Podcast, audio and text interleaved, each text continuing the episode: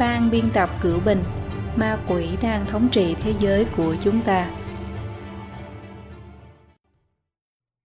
Chương 3 Thảm sát ở phương Đông Giới thiệu Từ khi Liên Xô bắt đầu chiếm đoạt quyền lực, chính quyền bạo lực Cộng sản tồn tại đến nay đã 100 năm. Hồ sơ Quốc hội Hoa Kỳ tiết lộ chủ nghĩa Cộng sản đã tàn sát ít nhất 100 triệu người. Sách đen về chủ nghĩa Cộng sản đã tường thuật chi tiết sự thật và lịch sử giết người của nó. Căn cứ vào các tài liệu giải mật sau khi Tập đoàn Cộng sản ở Liên Xô và Đông Âu giải thể, cũng như các ghi chép về số người bị giết hại qua các lần vận động do Phòng Nghiên cứu Lịch sử Đảng Cộng sản Trung Quốc công khai, tội ác giết người của lãnh đạo Đảng Cộng sản Campuchia trước đây do Tòa án Tư pháp Quốc tế xét xử công khai, cho đến chính quyền chuyên chính bạo quyền của gia tộc họ Kim ở Triều Tiên, người ta đã có nhận thức khá rõ về bản tính hiếu sát của chính quyền bạo lực Cộng sản. Nhiều học giả thường so sánh chế độ độc tài Cộng sản với chính quyền độc tài Đức Quốc xã. Tất nhiên những so sánh đó có rất nhiều nhận thức chính xác, nhưng có một điểm thông thường các học giả không để ý. Đức Quốc xã giết người Do Thái chỉ là lấy bản thân việc thảm sát làm mục đích, nhưng việc đảng Cộng sản giết người lại không phải là mục đích mà là thủ đoạn. Người tinh thần tin tưởng rằng sự tử vong nhục thân của con người không phải là tử vong thực sự, linh hồn vẫn sẽ tiến nhập vào thiên quốc hoặc chuyển sinh luân hồi. Mà đảng Cộng sản lấy phương thức thảm sát để gieo rắc khủng bố vào tâm con người, cưỡng bách mọi người tiếp nhận tà thuyết của nó, cuối cùng làm cho linh hồn con người trong quá trình đạo đức bại hoại mà hướng đến địa ngục. Nó không chỉ muốn hủy diệt nhục thân của con người, mà còn muốn hủy diệt cả linh hồn của con người. Đảng Cộng sản giết người vẫn còn một mục đích nữa đó là tăng cường mức độ hung ác của thành viên nội bộ, sàng lọc ra những kẻ tà ác nhất làm lãnh đạo. Nhiều người không thể lý giải tại sao đảng Cộng sản cần phải không ngừng thanh lọc nội bộ. Nhiều người chỉ là có ý kiến khác về sự việc nào đó, chứ không phản đối đảng, lại không phản đối lãnh đạo đảng nhưng vẫn bị thanh trừng vô cùng tàn khốc, thậm chí còn liên lụy đến cả họ hàng. Một nguyên nhân bên trong là vì đảng Cộng sản xem thần và người như địch, tội ác thấu tận trời xanh, nên lúc nào cũng lo sợ nguy cơ sinh tồn. Do đó, đảng Cộng sản cần tìm những người không có quan niệm thiện ác đúng sai nhất để làm lực lượng trung kiên của nó. Quá trình thảm sát là sàng lọc ra những phần tử tà ác lòng dạ hiểm độc nhất. Tà linh Trung Cộng mới có thể yên tâm trao quyền lực vào tay chúng để bảo đảm duy trì sự bạo chính ấy. Trong sự kiện thảm sát trên quảng trường Thiên An Môn ngày 4 tháng 6 năm 1989, toàn bộ đảng viên không nhẫn tâm ra tay đều bị thanh lọc. Từ đó tuyển chọn ra Giang Trạch Dân tà ác nhất, trở thành lãnh đạo kế nhiệm của Trung Cộng. Giang Trạch Dân sau này còn tuyển chọn La Cán và Chu Vĩnh Khang, những kẻ tà ác nhất trong quá trình đàn áp Pháp Luân Công, để tiếp tục đưa vào tầng lãnh đạo cấp cao, cũng vì nguyên nhân đó. Loại giết người này có khi còn cần toàn dân tham gia, như đại cách mạng văn hóa, khiến toàn dân đều dính máu. Sau khi phạm tội cùng với Trung Cộng, thì dễ trở thành người bảo vệ cho thể chế tà ác này. Đến nay, trong những hồng vệ binh đập phá cướp bóc, vẫn còn rất nhiều người hò hét tuổi thanh xuân không hối hận là miêu tả tâm thái này. Hơn nữa, tà giáo Trung Cộng thông qua thảm sát đã tiêu diệt những kẻ địch mà nó tạo ra trước đó, khiến cho những người ngoài cuộc trong tình trạng sợ hãi run rẩy mà từ bỏ toàn bộ nghi ngờ đối với Trung Cộng. Sau khi lý giải được nguyên nhân nêu trên, không khó để chúng ta giải thích một hiện tượng. Trong lịch sử nhân loại, bất kể là chiến tranh hay bạo chúa, đều trước tiên có kẻ địch mới đi giết người. Nhưng đảng Cộng sản thì ngược lại, vì sát mà đi tìm kẻ địch, không có kẻ địch cũng phải tạo ra kẻ địch để giết. Đối với một quốc gia có lịch sử lâu dài và có truyền thống văn hóa uyên thâm như Trung Quốc, thảm sát trên quy mô lớn và lâu dài là thủ đoạn không thể thiếu, bởi vì người Trung Quốc có truyền thống tinh thần kính Phật, văn hóa nội uẩn tích lũy 5.000 năm, nội hàm tư tưởng và tinh thần dân tộc không thể dung nạp chủ nghĩa cộng sản, vốn hận thù thần Phật và ủng hộ bạo lực. Do vậy, tà thuyết cộng sản cần dựa vào bạo lực để ăn bám và duy trì. Vở diễn thử chính là diễn ra tại Liên Xô trước đây. Mục 1. Dùng bạo lực để đoạt chính quyền, khởi đầu bất minh. Chủ nghĩa cộng sản là một tà linh, do vậy sự khởi đầu của nó tất nhiên là không quang minh. Từ một bóng ma đang ám ảnh châu Âu, bóng ma của chủ nghĩa cộng sản như các mác từng tuyên bố, cho đến lưu manh côn đồ công xã Paris, hủy đi thành phố Paris vốn có nghệ thuật huy hoàng nhất thế gian con người.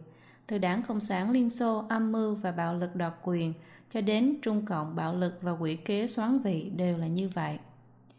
Mục 1.1 Cộng sản Liên Xô lên ngôi Tháng 2 năm 1917, các công nhân công nghiệp của nước Nga đã phát động bãi công vì thiếu thức ăn và môi trường làm việc trở nên xấu đi. Sau đó, loạn lạc lan ra khắp nước Nga. Sau Hoàng Nicholas II thoái vị, chính phủ lâm thời Nga được thành lập. Sau khi nghe có tin nổi loạn, Lenin từ Thụy Sĩ muốn quay về Nga ngay lập tức, nhưng lúc đó chiến tranh thế giới lần thứ nhất đang diễn ra ác liệt, trên đường về phải đi qua các nước đối địch. Cuối năm 2007, tạp chí Die Spiegel của Đức đã chứng minh một điều mà người ta đồn đoán hơn 90 năm. Lúc đó, Hoàng đế Đức là Kaiser Wilhelm thứ hai coi Nga là mối đe dọa đáng sợ. Ông nhận thấy Lenin có thể mang lại kết quả có tính hủy diệt cho nước Nga, nên cho phép Lenin mượn đường nước Đức sang Thụy Điển, rồi lại đi qua Phần Lan đến Nga.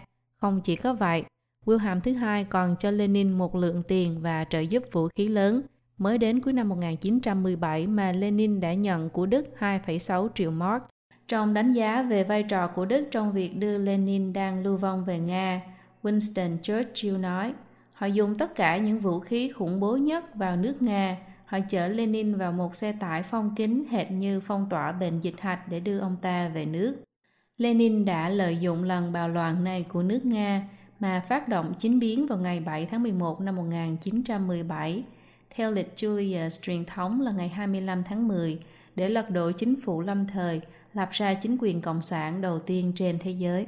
Nhưng trong lần tuyển cử hội nghị lập hiến Nga, đảng cách mạng xã hội chủ nghĩa Nga với số phiếu áp đảo đã chiến thắng đảng chấp chính, tức đảng Bolshevik do Lenin đứng đầu. Sau khi hơn 44,4 triệu người bỏ phiếu, đảng Bolshevik chỉ đạt tỷ lệ phiếu bầu 20%, đảng cách mạng xã hội chủ nghĩa đạt 40%, Bolshevik cuối cùng thất bại trong cuộc bầu cử. Đối diện với kết quả này, tại cuộc họp của Hội nghị lập hiến ngày 5 tháng 1 năm 1918, Lenin hủy bỏ lời hứa tuyên bố Hội nghị lập hiến là kẻ thù của nhân dân. Đồng thời, đảng Bolshevik của Lenin đã sớm chuẩn bị đầy đủ để tuyên bố giới nghiêm tại Petrograd trong ngày Hội nghị lập hiến được mở. Mặt khác, huy động quân đội tiến vào thủ đô Petrograd, sau đó dựa vào thủ đoạn cưỡng chế để giải tán Hội nghị lập hiến. Cách mạng tháng 10 Nga và việc Lenin lên nắm quyền sau đó là cái nhân ban đầu của các cuộc vận động bạo lực cộng sản quốc tế trong thế kỷ 20. Nó kích thích sự khuếch trương các cuộc vận động bạo lực của chủ nghĩa cộng sản trên phạm vi toàn cầu, gây ra tai họa vô tận cho nhân dân toàn thế giới, từ đó không ngừng giết chóc. Mục 1.2 Đảng Cộng sản Trung Quốc xoán quyền Năm 1917, nước Nga Xô Viết vừa được thành lập, lợi dụng cơ hội Trung Quốc là thành viên của quốc tế thứ ba mà xuất khẩu cách mạng. Đảng Bolshevik phái Grigory Voitinsky sang Trung Quốc thành lập tổ chức Cộng sản, rồi lại phái Mikhail Borodin sang thiết lập liên minh với quốc dân đảng, khiến quốc dân đảng chấp nhận chính sách Liên Nga Dung Cộng, liên kết với Nga chấp nhận Trung Cộng. Nhờ đó, Trung Cộng đã thâm nhập được vào quốc dân đảng, thừa cơ xúc tiến tăng cường nhanh chóng về thực lực để lật đổ quốc dân đảng. Khi chiến tranh thế giới lần thứ hai bước sang năm thứ 8, quân chính phủ quốc dân đảng kháng chiến gian khổ với quân Nhật xâm lược, Trung Cộng đã lợi dụng mâu thuẫn với quốc dân đảng làm cớ để mở rộng thế lực của mình. Khi quân Nhật đánh chiếm Trung Quốc, Hồng quân đứng trước nguy cơ thất bại.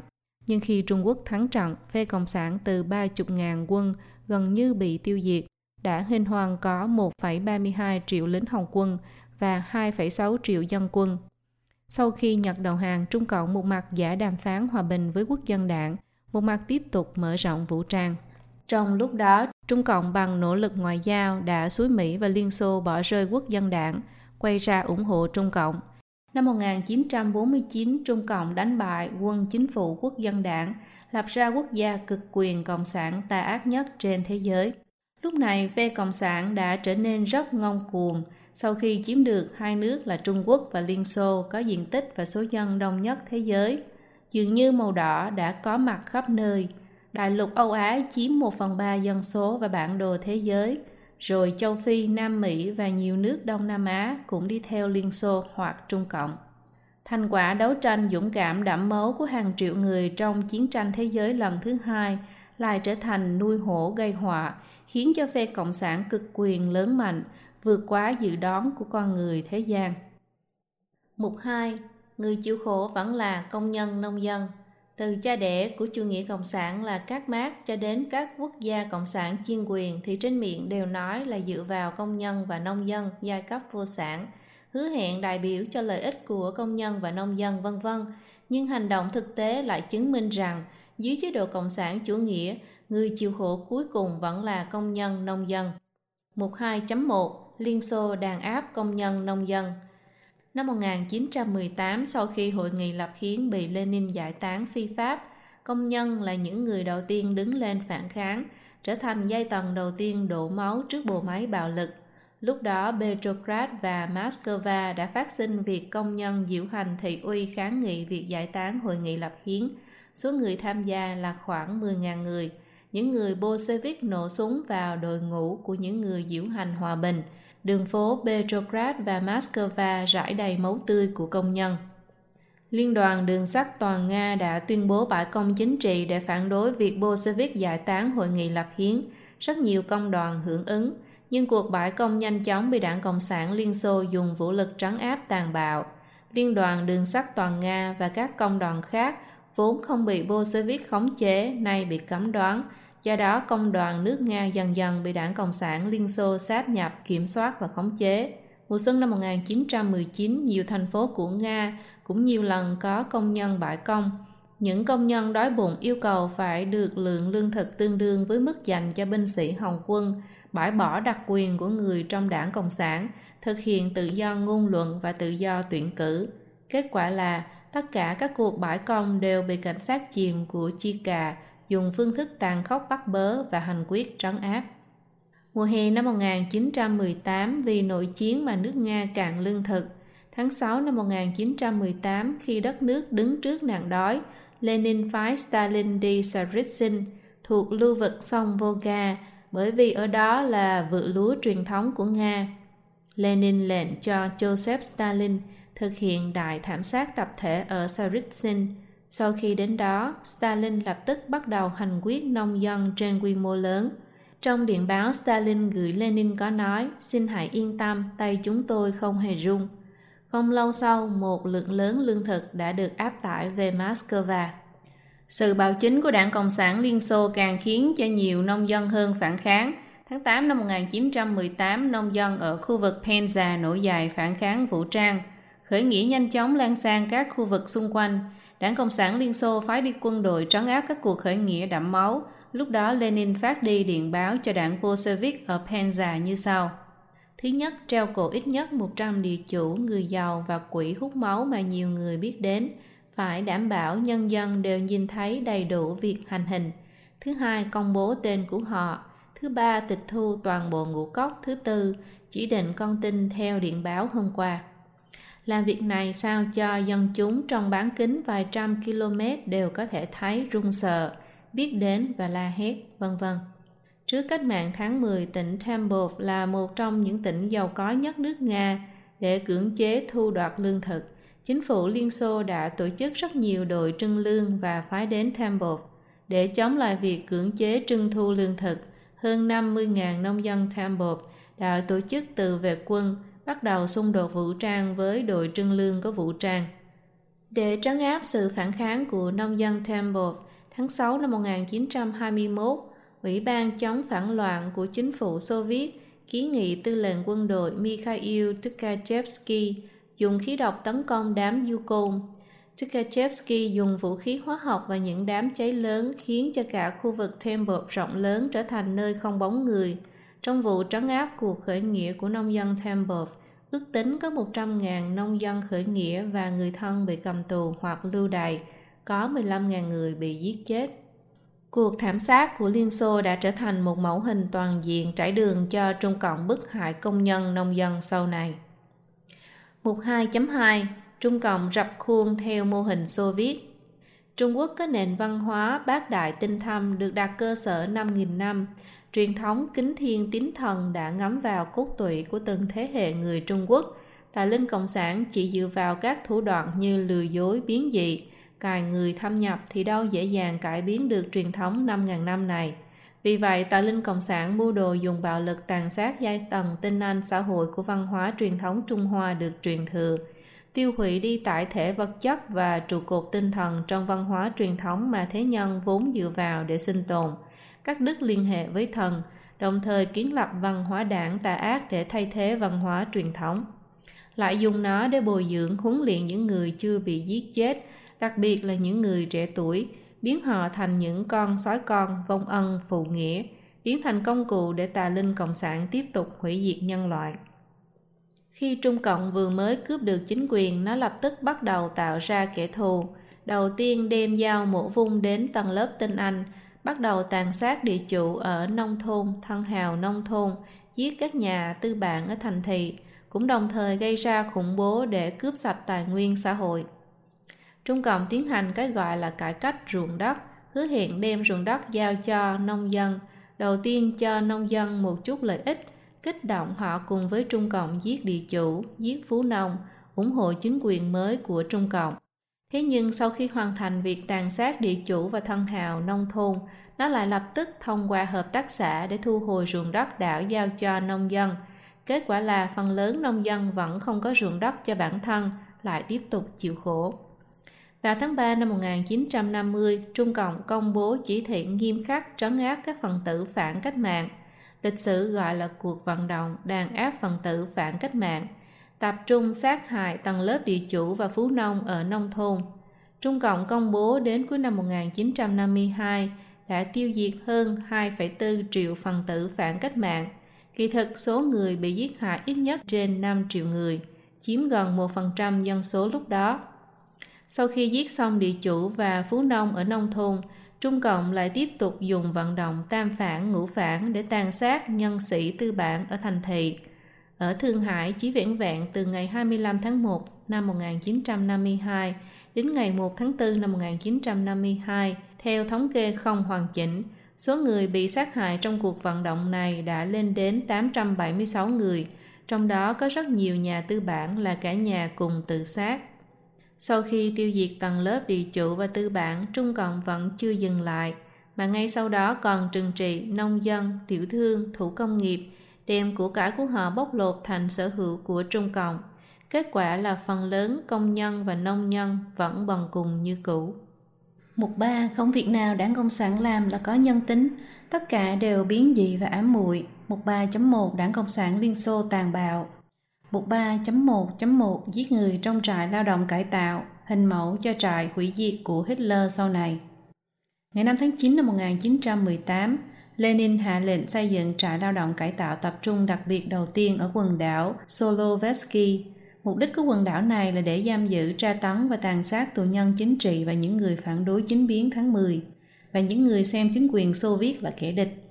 Sau đó, Đảng Cộng sản Liên Xô xây dựng nhiều hơn nữa các trại tập trung tại các nơi.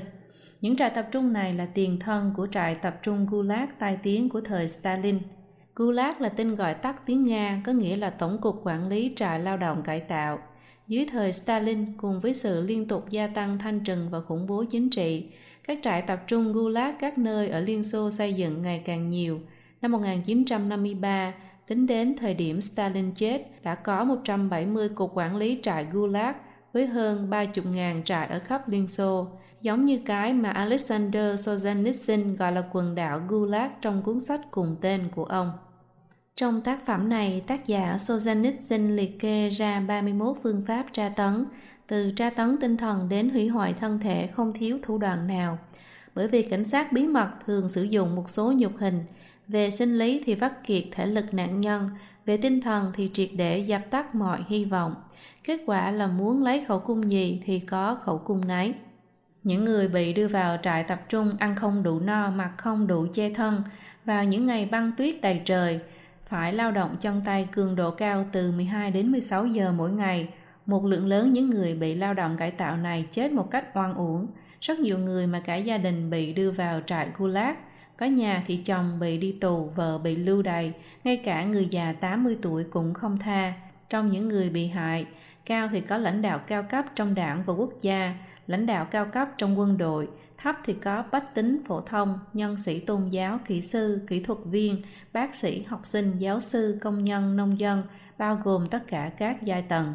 Rất nhiều người cho rằng trại tập trung là sản phẩm của Đức Quốc xã, khi thực trại lao động cải tạo của Nga Xô Viết không chỉ làm mẫu cho các trại lao động cải tạo cộng sản khác, mà năm đó Hitler cũng phái Gestapo sang Nga tham quan, học tập kinh nghiệm thành lập trại cải tạo. Theo thống kê chưa đầy đủ, từ năm 1930 đến năm 1940 có hơn 500.000 người bị tử vong trong trại cải tạo. Năm 1960, hệ thống Gulag bị đóng cửa.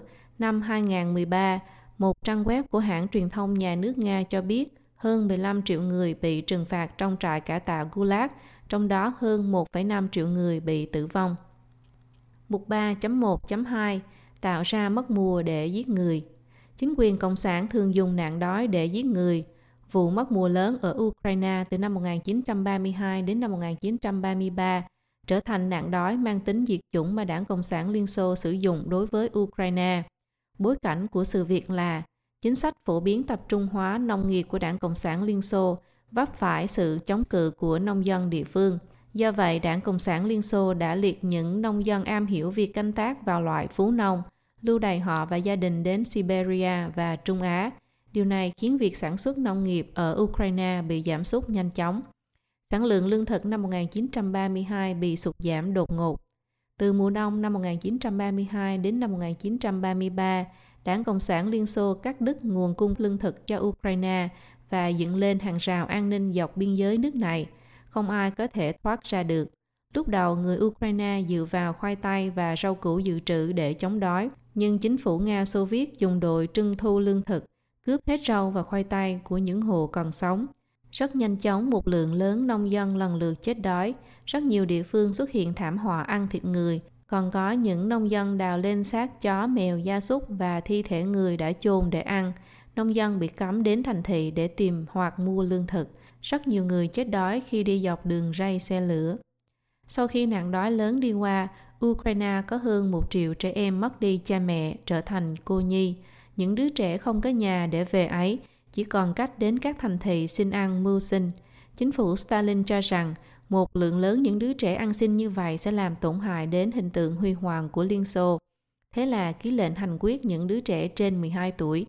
Theo các con số thống kê, có từ 2,5 triệu đến 4,8 triệu người bị chết trong nạn đói lớn này – Lúc đó, ở thủ đô Kharkov của Ukraine, trên đường phố lúc nào cũng có thể thấy thi thể của những người chết đói. Mục 3.1.3 Đại Thanh Trừng Giết đội ngũ của chính mình Trong mục đích hủy diệt toàn nhân loại của tà linh Cộng sản cũng bao gồm cả việc hủy diệt người của chính nó. Do vậy, đảng Cộng sản từ trước đến giờ chưa có chút tâm nhân từ nào đối với người của chính nó.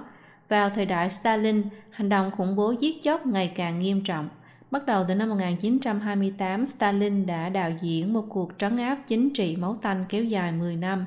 Trong đó cái gọi là Đại Thanh Trừng là cuộc vận động Stalin giết đội ngũ lãnh đạo của chính Đảng Cộng sản Liên Xô. Theo các nhà nghiên cứu lịch sử, trong cuộc vận động Đại Thanh Trừng, trong 1966 đại biểu tham dự Đại hội 17 của Đảng Cộng sản Liên Xô năm 1934, có 1.108 người bị bắt với tội danh phản cách mạng – trong 139 người được bầu vào ban trung ương tại đại hội 17, thì đến 80% ủy viên bị bắt rồi bị xử tử toàn bộ. Từ năm 1919 đến năm 1935, trong tổng số 31 ủy viên Bộ Chính trị được bầu, có 20 người bị giết trong đợt thanh trừng của Stalin. Lavrenti Beria, cảnh sát mật của Stalin từng nói, hãy cho tôi một người rồi tôi sẽ tìm ra tội cho người đó. Ngoại trừ Stalin ra, trong bảy ủy viên chính trị cuối cùng tại thời điểm Lenin chết vào năm 1924, thì năm người còn lại, Lev Kamenev, Grigori Zinoviev, Alexei Rykov, Mikhail Tomsky và Leon Trotsky đến năm 1940 đều bị xử tử hoặc ám sát. Cuộc đại thanh trừng này không bỏ sót bất cứ thành phần xã hội nào, trấn áp đối với phần tử trí thức trong các lĩnh vực tôn giáo, khoa học kỹ thuật, giáo dục, học thuật và nghệ thuật – mà thậm chí so với giới quân sự chính trị còn sớm hơn một chút. Hơn nữa trên thực tế, nạn nhân chủ yếu của chính sách khủng bố của Stalin là dân thường Liên Xô. Stalin thực hiện cuộc thanh trừng lớn như vậy, rốt cuộc tổng cộng bắt bao nhiêu người, giết bao nhiêu người, nhốt bao nhiêu người, lưu đày bao nhiêu người. Đến nay chưa có ghi chép và đáp án chính xác. Tháng 6 năm 1991 vào đêm trước ngày Liên Xô giải thể, Chủ tịch Ủy ban An toàn Quốc gia Xô Viết Vladimir Krikov công bố một con số. Từ năm 1920 đến năm 1953, Liên Xô có 4,2 triệu người bị trấn áp. Riêng trong cuộc đại thanh trừng đã là hơn 2 triệu người. Thời kỳ Boris Yeltsin chủ trì công việc sửa lại án xử sai, chính trị gia cải cách Alexander Yakovlev khi trả lời phỏng vấn năm 2000 đã nói số nạn nhân của cuộc trấn áp của Stalin ít nhất là 20 triệu người, cũng có thể còn nhiều hơn nữa. Mục 3.2 Sự tàn bạo của Trung Cộng Trong vòng vài chục năm kể từ năm 1949 khi Trung Cộng chiếm đoạt chính quyền đến năm 1966 thông qua đàn áp bọn phản động, tam phản ngũ phản, phản cánh hữu, kế hoạch đại nhảy vọt, nó đã gây ra nạn đói cực kỳ nghiêm trọng, khiến mấy chục triệu nhân dân Trung Quốc chết oan uổng. Kế đến là những cuộc tranh đấu đẫm máu trong nội bộ Trung Cộng, khi một thế hệ người Trung Quốc mới tiếp nhận vô thần luận, lũ sói con trưởng thành trong giáo dục của văn hóa đảng, Tà Linh Cộng sản đã phát động chiến dịch giết chóc và phá hoại còn tàn khốc hơn nữa, nhằm xóa sổ nền văn hóa truyền thống Trung Hoa đã được truyền thừa 5.000 năm. Mục 3.2.1 Trung Cộng tạo ra nạn đói để giết người trong thời gian từ năm 1959 đến năm 1962, Trung Quốc đã xảy ra một nạn đói lớn chưa từng có. Trung Cộng luôn một mực che mắt thế nhân, nói dối là do thiên tai. Kỳ thực năm 1958 khi Trung Cộng làm công xã nhân dân và kế hoạch đại nhảy vọt, không chỉ sử dụng hết sạch lương thực tồn kho mà còn khiến cho ruộng đất không thể thu hoạch, còn ép buộc từ cấp tỉnh thành đến huyện thị báo cáo giả sản lượng lương thực, rồi lại dựa trên số lượng báo cáo giả mà trưng thu vượt mức, dẫn đến kết quả là sau khi nông dân nộp hết cả khẩu phần lương thực, giống lương thực thức ăn gia súc, thì vẫn không cách nào đạt tới con số báo cáo giả ấy. Các cấp trong Trung Cộng tổ chức các đoàn bức lương tiến hành tra tấn xét hỏi, treo lên đánh những nông dân sắp chết đói để lấy đi những hạt lương thực cứu mạng cuối cùng của họ. Đồng thời Trung Cộng còn học cách làm của Đảng Cộng sản Liên Xô, cấm không cho nông dân ra thành thị hoặc tìm con đường sống cầu thực nào khác, khiến cho rất nhiều gia đình thậm chí rất nhiều thôn bị chết toàn bộ. Hiện tượng ăn thịt người nhiều lần phát sinh, thi thể của những người chết đói bên đường ở đâu cũng có thể thấy, thảm không nửa nhìn. Khi nông dân vì để sinh tồn mà đi đoạt lương thực thì lại bị trấn áp sát hại một cách tàn nhẫn. Lương thực nộp lên ấy được dùng để mua một lượng lớn vũ khí của Liên Xô, dùng để xuất khẩu mua vàng, dùng để trả nợ, nhưng Trung Cộng lại làm tổn hại đến mạng sống của nhân dân nước mình. Chỉ trong 3 năm, nạn đói lớn của Trung Quốc đã xóa sổ hàng chục triệu người. Mục 3.2.2 Cách mạng văn hóa bạo lực giết người, hủy hoại văn hóa truyền thống vào ngày 16 tháng 5 năm 1966, thông tư của Ủy ban Trung ương Đảng Cộng sản Trung Quốc, thông tư ngày 16 tháng 5 được công bố. Trung Cộng phát động cuộc cách mạng văn hóa. Vào tháng 8, lấy con em cán bộ cao cấp làm nòng cốt học sinh trung học Bắc Kinh, thành lập một hội đồng vệ binh để tiến hành hoạt động khám nhà tịch thu tài sản, đánh người và tàn sát trên quy mô lớn. Đến cuối tháng 8 năm 1966, chúng đã gây ra cái chết cho hàng ngàn người khắp các khu vực nội thành Bắc Kinh, dẫn đến cái gọi là tháng 8 đỏ. Chỉ lấy sự kiện thảm sát ở huyện Đại Hưng tại Bắc Kinh làm ví dụ, từ ngày 27 tháng 8 năm 1966 đến ngày 1 tháng 9 năm 1966, 48 tổ sản xuất của 13 công xã nhân dân đã có 325 người bị sát hại. Trong đó người lớn tuổi nhất là 80 tuổi, người nhỏ tuổi nhất là 38 ngày tuổi có 22 hộ gia đình bị giết sạch. Cách giết người mà hồng vệ binh dùng có khi là dùng gậy đánh, có khi là dùng dao cắt cỏ chém, có khi là dùng dây thừng thắt cổ chết. Trẻ sơ sinh và trẻ nhỏ thì một chân bị dẫm lên, một chân bị kéo ra, thân người bị xé thành hai nửa. Khi tà linh cộng sản khiến người ta thực thi bạo lực, giết chóc thế nhân, còn bảo cho họ rằng giết người là điều nên làm, Tâm lương thiện mà con người vốn nên có thì nó bảo nhất định phải vứt bỏ, mà kiến lập một lý luận văn hóa đạn. Đối với kẻ địch thì phải tàn khốc vô tình như mùa đông khắc nghiệt. Những ví dụ như vậy nhiều không đếm được mỗi lần Trung Cộng hành ác đều là hữu ý góp gạch xây nhà để tạo nên văn hóa đảng, dùng để bại hoại đạo đức con người, hủy hoại văn hóa truyền thống.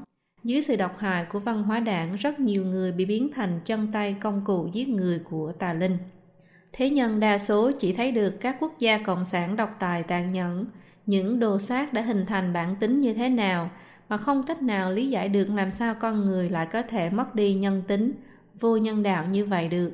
Kỳ thực điều này chính là bắt nguồn từ việc tà linh cộng sản do hận và các vật chất bại hoại tầng thấp tổ hợp thành, đồng thời lợi dụng làng quỷ, các linh thể tầng thấp, hành ác, biểu hiện phi nhân tính đó chính là cái ma tính căn bản ấy quyết định. Trong toàn bộ thời kỳ cách mạng văn hóa, những người bị chết oan uổng khó mà thống kê được cho hết. Đa số các nghiên cứu ước tính khoảng hơn 2 triệu người, thậm chí nhiều hơn. Giáo sư người Mỹ J.R. Rummel, nhà nghiên cứu các vụ đại thảm sát trên thế giới, trong tác phẩm Trung Quốc 100 năm đẫm máu nói trong cách mạng văn hóa, số người bị chết oan ước lượng khoảng 7,73 triệu người. Cuốn sách Rửa sạch oan khiên bình phản án oan sai của hai tác giả Phó Giáo sư Đổng Bảo của Đại học Sơn Đông và Đinh Long Gia, Phó chủ nhiệm phòng nghiên cứu lịch sử đảng, tỉnh Sơn Đông, được nhà xuất bản Nhân dân An Huy xuất bản năm 1997, có dẫn lời của ông Diệp Kiếm Anh, Phó Chủ tịch Trung ương Trung Cộng. Trong lễ bế mạc Hội nghị Công tác Trung ương ngày 13 tháng 12 năm 1978 như sau. Trung ương đã trải qua 2 năm 7 tháng điều tra toàn diện, Đại cách mạng văn hóa đã giết chết 20 triệu người, số người bị bức hại chính trị vượt quá 100 triệu người, chiếm 1 phần 9 nhân khẩu toàn quốc, lãng phí 800 tỷ nhân dân tệ. Theo tuyển tập Đặng Tiểu Bình ghi lại từ ngày 21 đến 23 tháng 8 năm 1980, tại Đại lễ đường Nhân dân, lãnh đạo Trung Cộng Đặng Tiểu Bình đã hai lần nhận phỏng vấn của nhà báo Oriana Falici của Italy. Falici hỏi Đặng Tiểu Bình – rốt cuộc trong cách mạng văn hóa chết bao nhiêu người? Đặng Tiểu Bình trả lời, cách mạng văn hóa thực sự chết bao nhiêu người, thì đó là con số thiên văn, là con số vĩnh viễn không thể tính toán được. Đặng Tiểu Bình nêu ra một án oan kinh điển, bí thư tỉnh ủy Vân Nam, Triệu Kiện Dân, bị Khang Sinh, đội trưởng đội cảnh sát mật của Trung Cộng, chỉ mặc là kẻ phản bội đặc vụ quốc dân đảng.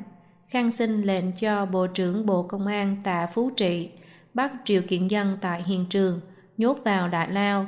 Chỉ riêng vụ án Triệu Kiện Dân đã liên quan đến tổng cộng 1,38 triệu người, trong đó 17.000 người bị đánh chết, 60.000 người bị đánh cho tàn tật.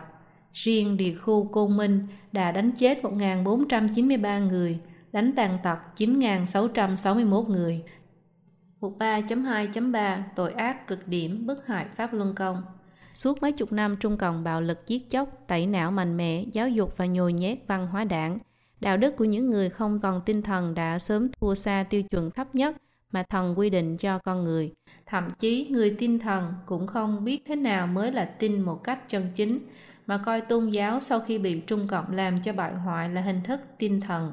Cứ mãi như vậy, dự ngôn của các dân tộc trên thế giới về đại tai nạn hủy diệt toàn bộ nhân loại sắp ập đến. Để khôi phục đạo đức thế nhân trải qua con đường cho thế nhân được cứu độ, mùa xuân năm 1992 tại Trung Quốc, ông Lý Hồng Chí đã truyền ra Pháp Luân Công, còn gọi là Pháp Luân Đại Pháp, lấy chân thiện nhẫn làm nền tảng tín ngưỡng, Đại Pháp chí giảng chí dị, bắt đầu từ việc chữa bệnh khỏe người, chỉ trong vài năm ngắn ngủi, người này mất người kia, toàn cầu đã có hơn 100 triệu người nhập đạo đắc Pháp, khiến tín ngưỡng của toàn thể xã hội được tái thiết và đạo đức thăng hoa. Thuận theo việc Đại Pháp hồng truyền, ngày càng có nhiều người bước vào tu luyện. Khí thế như vậy ắt sẽ khiến nhân loại trở về chính đạo, khiến Giang Sơn tươi sáng trở lại. Mục đích cuối cùng của tà linh cộng sản là thông qua việc hủy hoại văn hóa, bại hoại đạo đức của thế nhân để ngăn con người được sáng thế chủ cứu độ, nên nó tự nhiên coi Pháp Luân Công là đại địch số 1.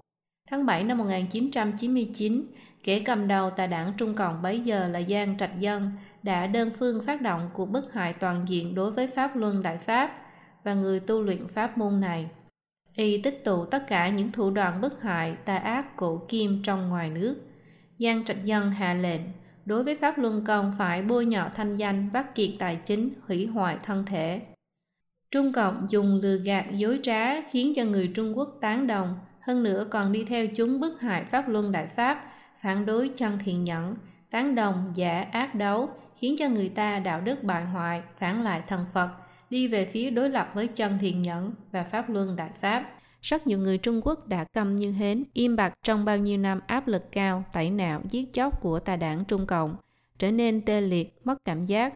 Đối với cuộc bức hại thì nhìn mà không thấy, thậm chí trái với lương tâm mà tham dự bức hại mà không biết bản thân mình đã bị trói và bước trên con đường hủy diệt. Tà linh Cộng sản còn lợi dụng thủ đoạn kinh tế một cách hiệu quả để trói buộc các quốc gia của thế giới tự do, khiến họ không cách nào chấm dứt được cuộc bức hại và bạo lực giết chóc một cách cuồng loạn, mất trí của Trung Cộng đối với Pháp Luân Đại Pháp và các học viên, phó mặt buông trôi, vì thế kẻ bức hại ngày càng điên cuồng, không còn chút kiên kỵ gì. Tà linh Cộng sản tập hợp mọi thủ đoạn tà ác bức hại cổ kim trong ngoài, thậm chí còn vượt xa hơn, coi học viên Pháp Luân Công là kho nội tạng sống, coi mỗi nội tạng chỉ đáng giá mấy chục nghìn đến mấy trăm nghìn Mỹ Kim, giết chết những học viên này bất kỳ lúc nào, rồi bán nội tạng của họ để kiếm lời.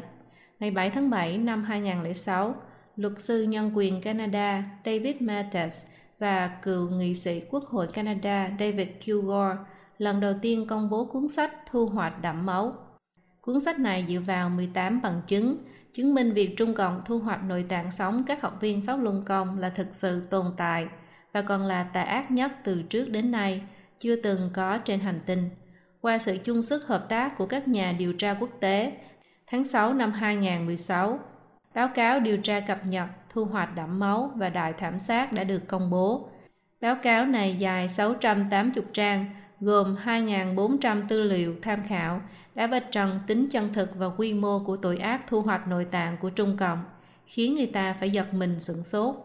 Ngày 13 tháng 6 năm 2016, Hạ viện Hoa Kỳ với phương thức biểu quyết tiếng nói đã nhất trí thông qua nghị quyết số 343 yêu cầu Trung Cộng lập tức chấm dứt hoạt động thu hoạch nội tạng từ các tù nhân lương tâm, trong đó có các học viên Pháp Luân Công.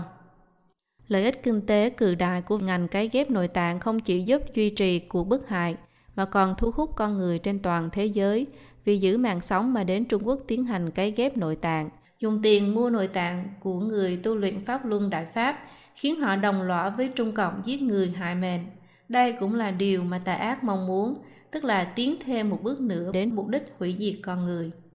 Từ khi Trung Cộng cướp được chính quyền, nó chưa bao giờ buông lỏng bức hại đối với tín ngưỡng tôn giáo nào. Đối với vấn đề này, chúng tôi sẽ triển khai bàn luận thêm một bước nữa tại chương 6 của cuốn sách này. Mục 4.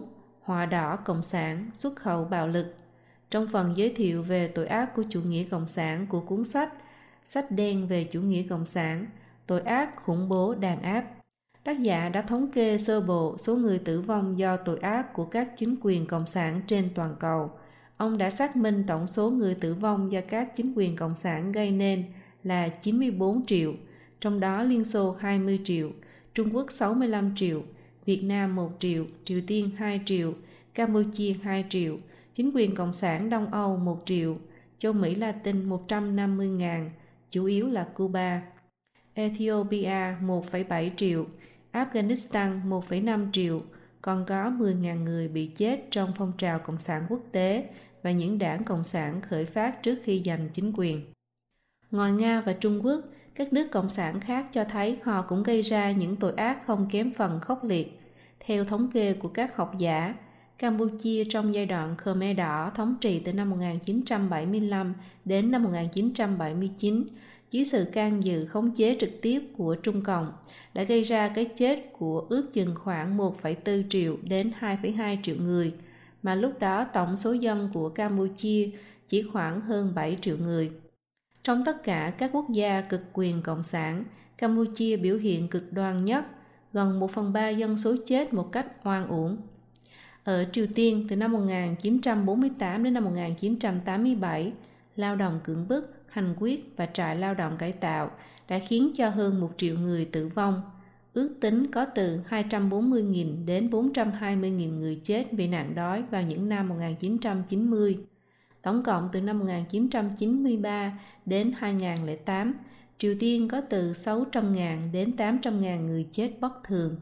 Sau khi Kim Jong-un lên nắm quyền lại càng tàn sát một cách công khai trắng trợn, không kiên dè gì, kể cả những người đầu não trong bộ máy lãnh đạo cao cấp và người thân, còn không ngại dùng chiến tranh hạt nhân để uy hiếp thế giới. Từ khi Nga lập ra chính quyền cộng sản đầu tiên đến nay là vừa tròn một thế kỷ, tà linh cộng sản ở các nước chính quyền cộng sản đã giết nhiều hơn tổng số người chết trong hai cuộc đại chiến thế giới. Lịch sử của chủ nghĩa cộng sản chính là một bộ lịch sử giết người. Mỗi trang đều có vết máu của thế nhân, đều ghi lại những ác hành trên con đường bạo lực giết chóc suốt 100 năm qua của tà linh cộng sản.